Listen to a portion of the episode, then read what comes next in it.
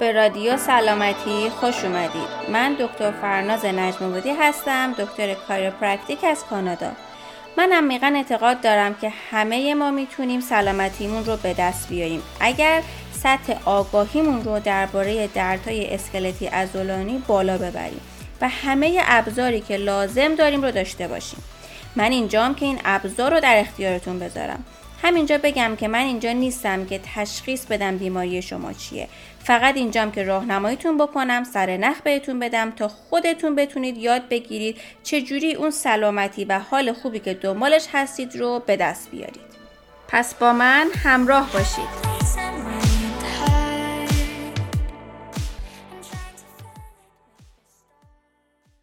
سلام سلام. به اولین اپیزود رادیو سلامتی خوش اومدید. اول از همه بگم که ممنونم که اینجایید.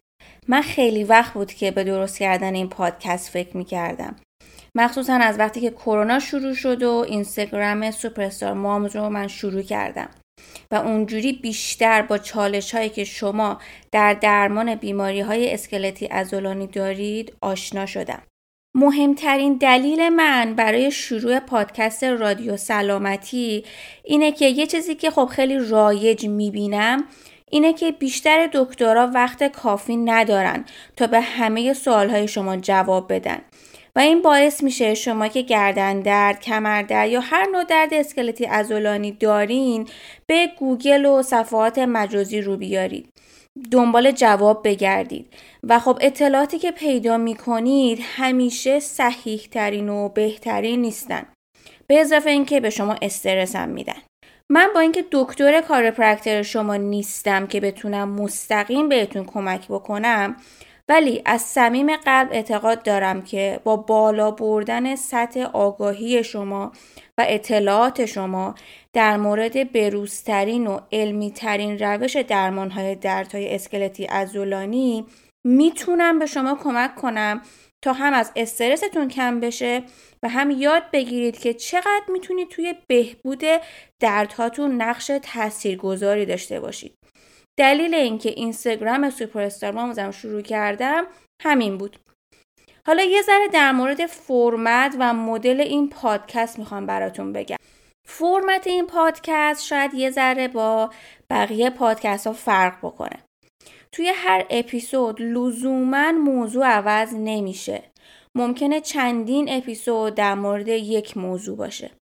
دلیلش هم اینه که می‌خوام کاملا قضیه برای شما جا بیفته. سوالای شما جواب داده بشه. اگر لازم باشه با متخصص دیگه هم مصاحبه می‌کنم.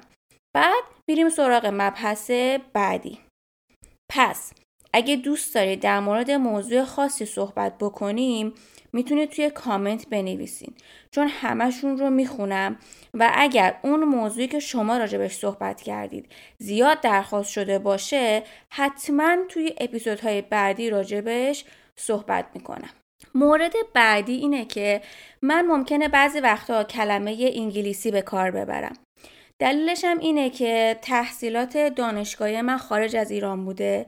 مقاله ها و کتاب هم که می‌خونم به انگلیسی هستم برای همین بعضی وقتا معادل فارسی چیزی رو که می‌خوام راجبش صحبت کنم رو نمی‌دونم و همیشه هم گوگل درستترین جواب به ما نمیده. ولی مطمئن باشید کامل راجع به اون کلمه که به انگلیسی گفتم توضیح میدم تا متوجه بشید منظورم چیه. این رو برای عزیزانی میگم که تسلط به زبان انگلیسی ندارن. دونستن اون کلمه انگلیسی به درد شما هم می‌خوره.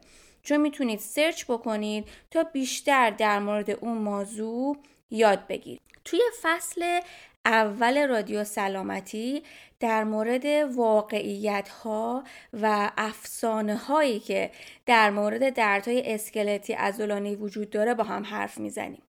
این فصل در واقع پایه و اصول فصل های دیگه است.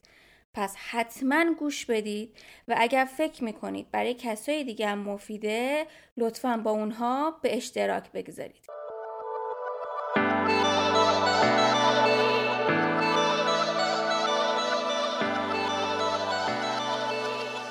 توی اپیزود بعدی درباره درد باهاتون صحبت می‌کنم.